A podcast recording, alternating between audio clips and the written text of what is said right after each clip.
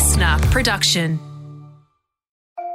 There, there have been moments where I'm like, I've done enough of music. Maybe now's the time. And, you know, and then I write something and then I'm like, no, it's not. It's not. I'm not done. Hi, I'm Jess Rowe, and this is the Jess Rowe Big Talk Show, a podcast that skips the small talk and goes big and deep. From love to loss and everything in between, I want to show you a different side of people who seem to have it all together in these raw and honest conversations about the things that matter.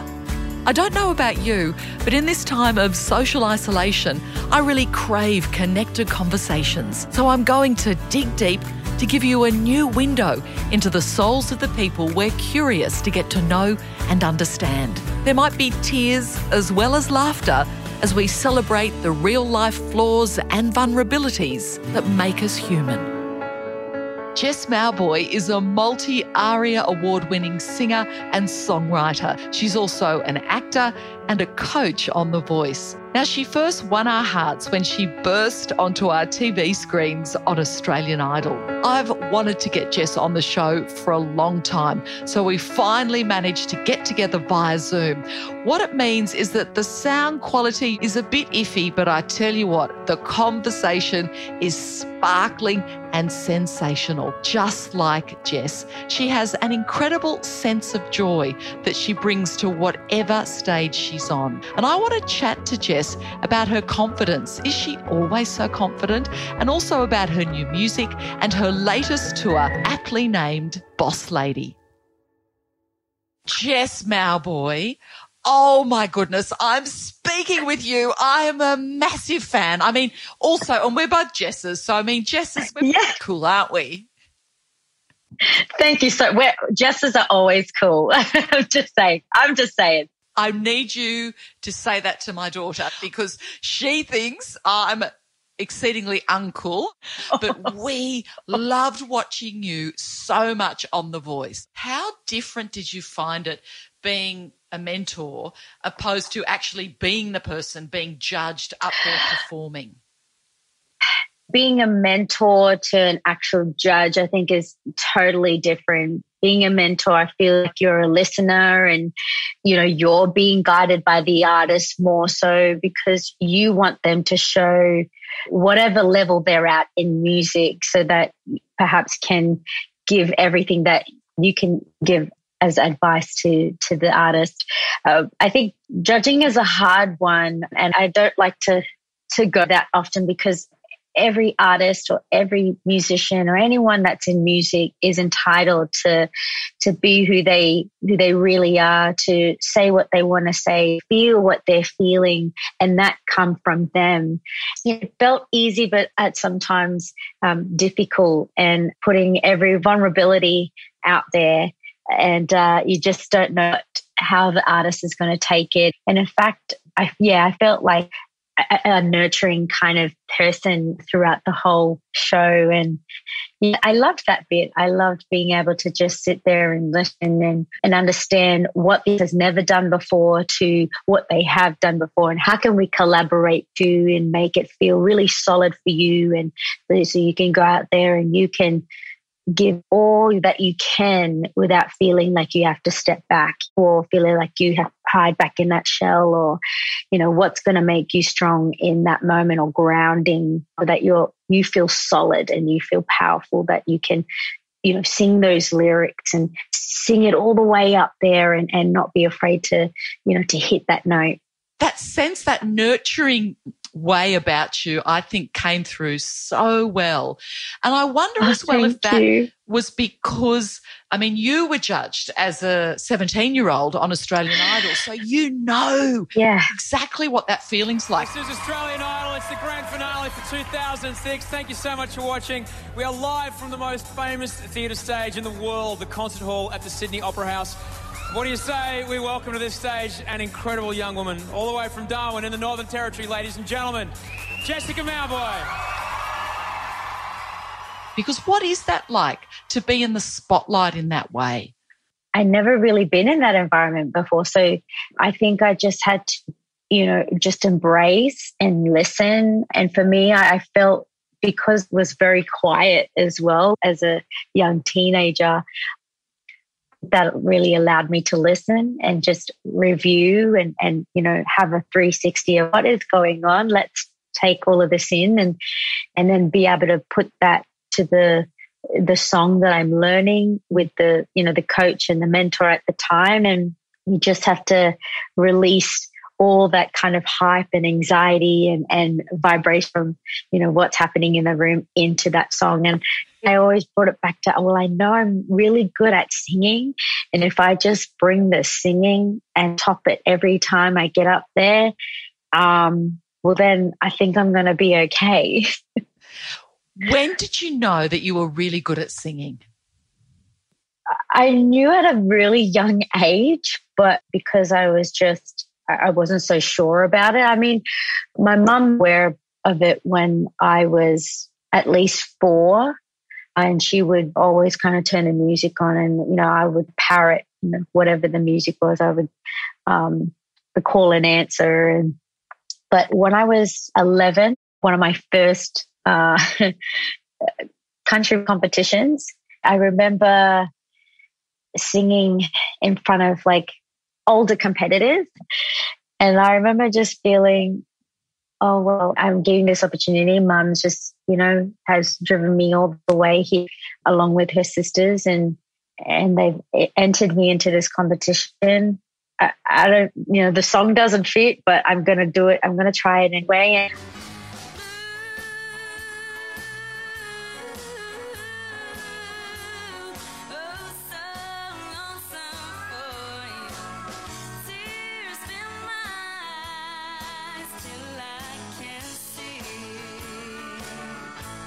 remember walking away with two trophies that day and five dollars in my pocket. And I, I, I, knew from then, not because of the trophies and, and the money, but um, the applaud from the audience. An older lady had, she had come in, you know, she had turned to my mum and she said, Oh, your girl, she can really. And, uh, and then she bent down to me and she shook, she grabbed my hand and shook my hand and yeah, and said, don't stop singing. And yeah, there was this kind of human connection and this sense of vibration of like, that, you know, things have been done good.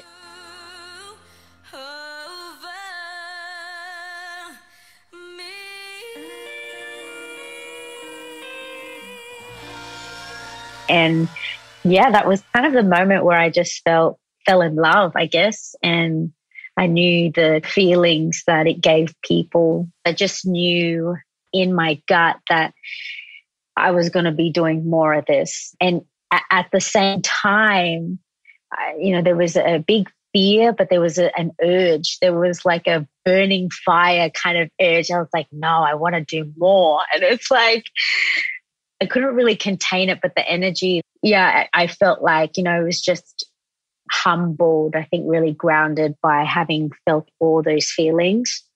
When I felt like every time I got on stage, I opened up another door and that gave me extra kind of anxiety and, but also this kind of really revved my kind of blood and, and this kind of heat in my body to, to want it more. Um, so yeah, I was just trying to counterbalance. I think it was just always balancing this energy and so that it wouldn't exhaust me, but it also kind of gave me power to practice more. I think it was more in, in the practice that developed in the actual physical performance or when I would have the opportunity to to sing in front of a crowd again. And I tell you what, you've opened up that big sparkly door with your song Glow. Glow. yes, this is a whole, you know what, you just, you really kind of to the vision. It, it is a sparkly door and it's like, it's one that I'm really super, super proud of. And I think anyone with a business or anyone practicing what they preach and having to kind of go out there constantly and, and, and share stories or share your performance, your melodies, yeah, your feels this is this is kind of the ultimate song. I really feel in the past of my writing ability, it was always kind of really sacred and I would just be one room and it would be myself and and then I would allow the producer in and then I would share that story. Feel like this time around I've just kind of gone, you know what?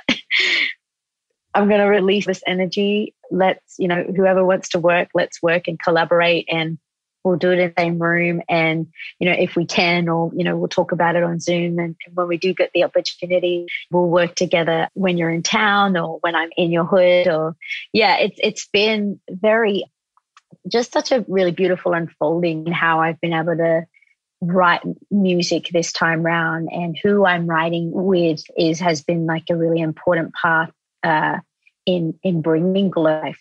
Yeah. And it's full of confidence. I think it, it really speaks to where you're at now. Anyone who's in that position where they've given everything to their one job, you know, have just continuously just given, given, and given to, particularly in music for me, from the age of 11 to now 32, I've literally been in the space of music this whole time. And my, I, I guess my personal life has, has kind of slightly been left behind.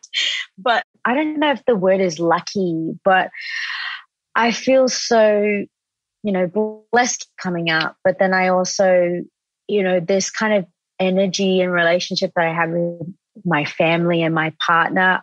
I feel like I wouldn't be able to do it without them. And I haven't been able to without them. So for them to give me so much love and patience, like has allowed me to do what I'm doing, missing all like certain events, birthdays, sometimes Easter and Christmases. And for me to do what I'm doing, it like I sometimes I sit there and I'm like, I'm forever like in debt, guys, because you have given me so much time. And now it's kind of time to give back. And I think the last five years I've been able to like have a more, a deeper connection with my family and a physical connection.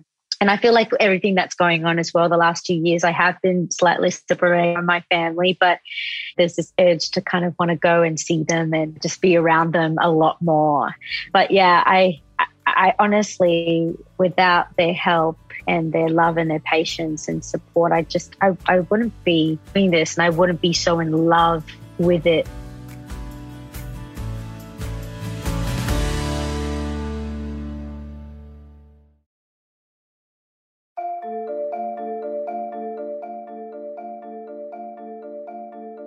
So let's talk about that now. Let's talk first of all about your family. You grew up in Darwin very close family. As you're saying, they're at the heart of everything you do. Yeah. Tell me about what it was like growing up there. I mean, you wrote, there was that beautiful song, The Day Before I Met You, about yes. Darwin, where you talk about climbing mango trees, swimming in freshwater holes and the salty ocean. Yeah. Um, it felt like just waking up in a dream every day. The beach was just there. We would head down as a family or, you know, with my cousins. And we had the beach, but we also had water holes. That's where we would hang when we weren't at school or we had kind of our weekends or picnics. It would be hanging out and listening to the running water and then climbing a mango tree to, to go get free mangoes. So it's a place where I go fishing. It's a place where I go in the tr- in the Ute and we go bush bashing in like potholes, or uh, it's where my family gathers and we cook up a storm, um, cooking sautés or um, mum's cooking a mango salad or a goose curry or or um, fish fish stew or oh, that sounds so good. it's definitely the heart of everything and beat of everything that I do. And I just know that I, I can do what I am because that's generating and it's in my mind. And also, too, I'd imagine your Indigenous heritage is so very important as well as a part of that. Yeah, I grew up in in, in such a a very cultural indigenous community, you know, from Arnhem Land to, you know, Old Pelly. It was just so deep and rooted into a lot of these uh, Barunga, you know, in all these communities, Alice Spring, Emily, everywhere. So we're constantly so well connected and just learn, uh, you know, bilingual. So whether it's language or whether it's the season, it's um, gatherings, it's always buzzing and it's always there. And um, I'm super proud of it. Born on Larra land, but also stem from North Queensland from my mum's side, from the Kuku Yalanji clan to the Wakaman um, clan. So super proud to obviously generate line from those two communities, but also Larrakia land in Darwin in the Northern Territory is um, I've kind of adopted this incredible place. Oh, it sounds so special. And sometimes I find, because I've been to Darwin, I've been to Alice Springs, and for me, it's the sky and the air and just the yeah. how you feel there. But as a, a white woman, I often feel like I need to do better or could learn more. What, how can I do better or know more, do you think?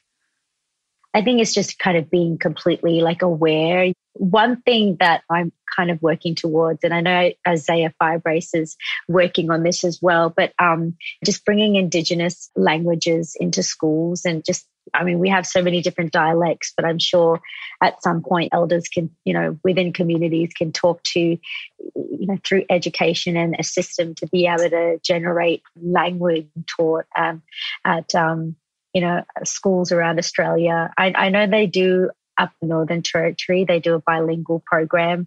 Um, but yeah, it's it's still kind of forming and being nurtured and being taken care of by elders. You know, it's just such an exciting time, I guess, right now because messaging and conversations are being had as we speak. And yeah, it's it's uh yeah, there's there's a lot of changes you know being happening already, and movements and, and people talking and, and gathering and listening. Really, I think that's kind of probably the, the most and I feel like I, I still have to do that as well. Like I'm, I'm doing all these kind of little practices in my life or wherever I'm going. I, I make sure that I know the people of the land or you know the um, the, the owners of the land or what land I'm landing on um, wherever I may go, whether it's in the where it's in our country or else. It should have a, a natural feel to it rather than having to try and, and struggle to try. But um, yeah, it's a very exciting time because there's a lot happening and and um, we're moving. we we're moving, are, and I think that point you make though, Jess, about listening. I think that's what we I know I need to do more of too, but listening is the key to, to listen, not just to talk, but to listen. To listen. Yeah, you're absolutely right, Jess. I agree. Thank you. I mean, you've got this amazing smile, this lovely spirit, this confidence and this joy that I think just radiates out of every pore of you. But, but I wonder for you, have there been times when you haven't always felt like that? You've spoken a bit about vulnerability. Yeah. Have you always been as confident as you seem? No. Uh, there's been many, many uh, down moments and moments where I thought maybe music isn't for me anymore, or maybe I'm, you know, maybe I'm done, you know, with this side of with music.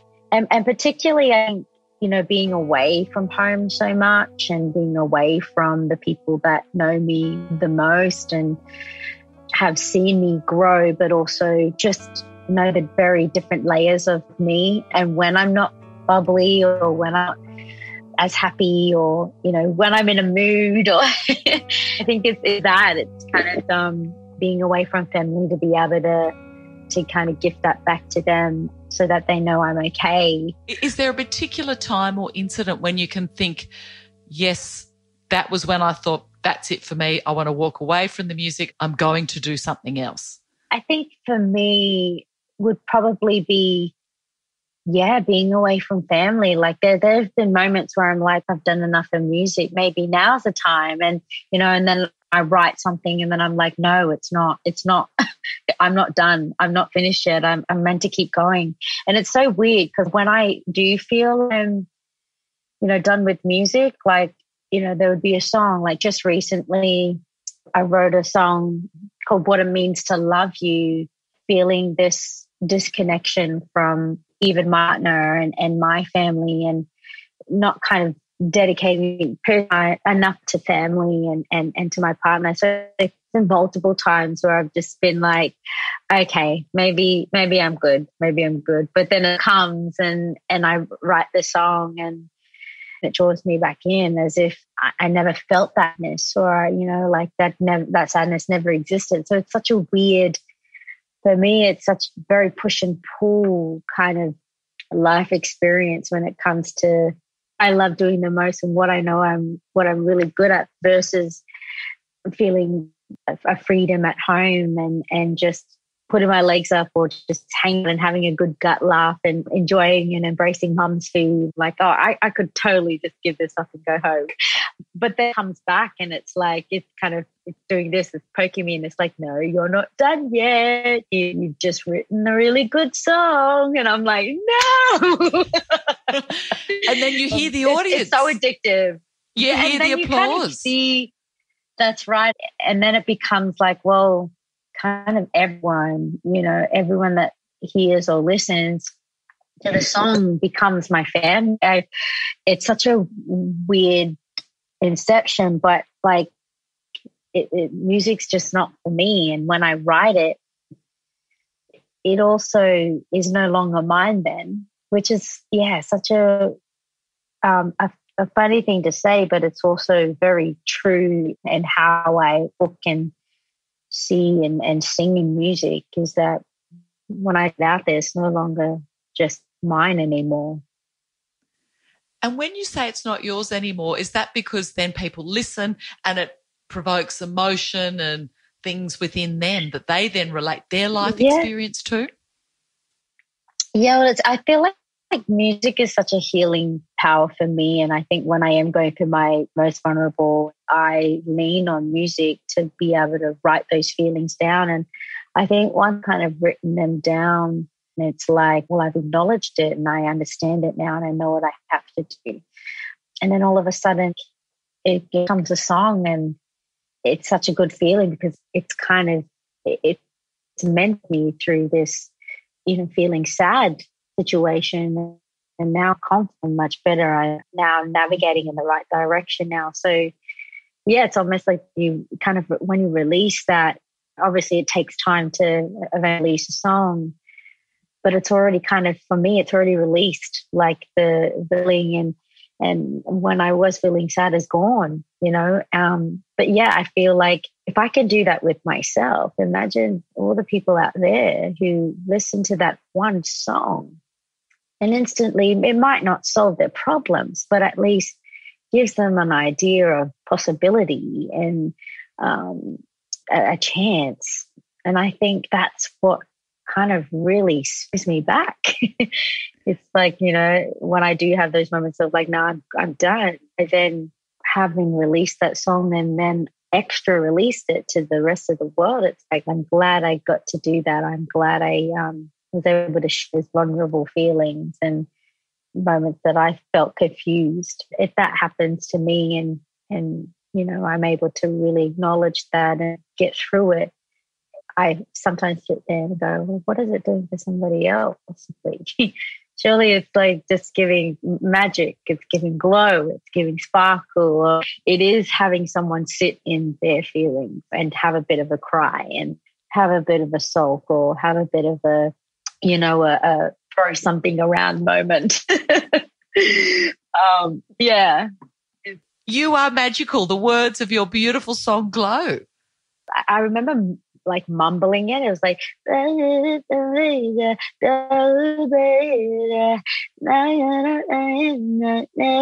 there weren't quite lyrics yet.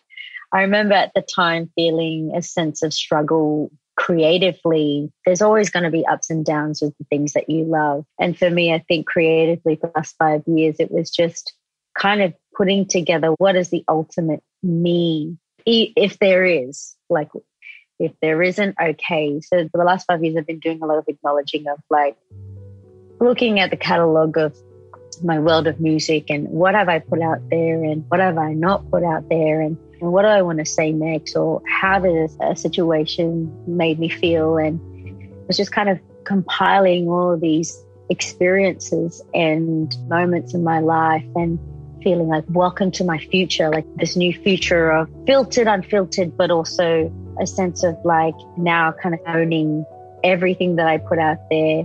I know because I've approved it. It's come from me. It's, it is me. This is what I want to say. And it just seemed so perfect to be able to say something that felt so strong, but also slightly kind of intimidating, but also be boss and also owning and being unapologetic about owning what you are entitled to. We had this wonderful conversation with, you know, George Maple, who was the incredible artist and writer in the room, um, as well as Cosmos Midnight. But uh, this woman to woman kind of banter felt like just exhilarating and liberating. And I hadn't done a, a lot of work uh, and, and particularly writing with a lot of women. And yeah, it just felt so kind of natural to kind of dive into this world of being, you know, just womanly and unapologetic, which was so nice and was it's very beautiful. different to a lot of the writing experiences. Maybe just let me go. You need to let me go. Let me be the one that I need to be to grow. Let go. Like, don't forget it. Divine, light, glow. Let it. oh, I know oh, you're good intentions. Yes. Oh, I just adore you. Everything about you just exudes this beautiful joy and energy and confidence and you're just you are magical you're everything that your song is yeah. so thank you for sharing and sprinkling some of your beautiful magic onto us because you lift us all up and you make us all feel so much brighter and better and i I love you to bits. I think you're amazing. And and my boss lady just like that's exactly what you do. And I'm you know I'm so grateful. Uh, you know, to have a woman like you to look up to. Um, so thank you so much. I admire you as well. And thank you just for being incredibly spirited and fun and courageous and, and paving pathways for us. So thank you very much. Oh, you're going to make me cry. you. That's, that You're incredible. You're an incredible woman. I thank you so much. How phenomenal is Jess Mauboy? I feel pretty excited that I'm also a Jess like her. Perhaps not as cool, but at least she did sing to me. And doesn't she have the most exquisite voice? But what I found most telling was that there are parts of her that at times thought, I want to walk away from music. I just want to sit here with my feet in the water and get away from it. I found that so interesting. So, for more beautiful, big conversations like this, search the Jess Rowe Big Talk Show podcast. While you're there, what you need to do is to push the follow button and add me to your favorites. I mean, surely I'm there already, but if I'm not there, add me to your favorites, and then you will never ever miss out on an episode. The Jess Rowe Big Talk Show was presented by me, Jess Rowe, executive producer Nick McClure, audio producer Nikki Sitch, supervising producer Sam Kavanagh. Until next time, remember to live life big. Life is just too crazy and glorious to waste time on the stuff that doesn't matter. Listener.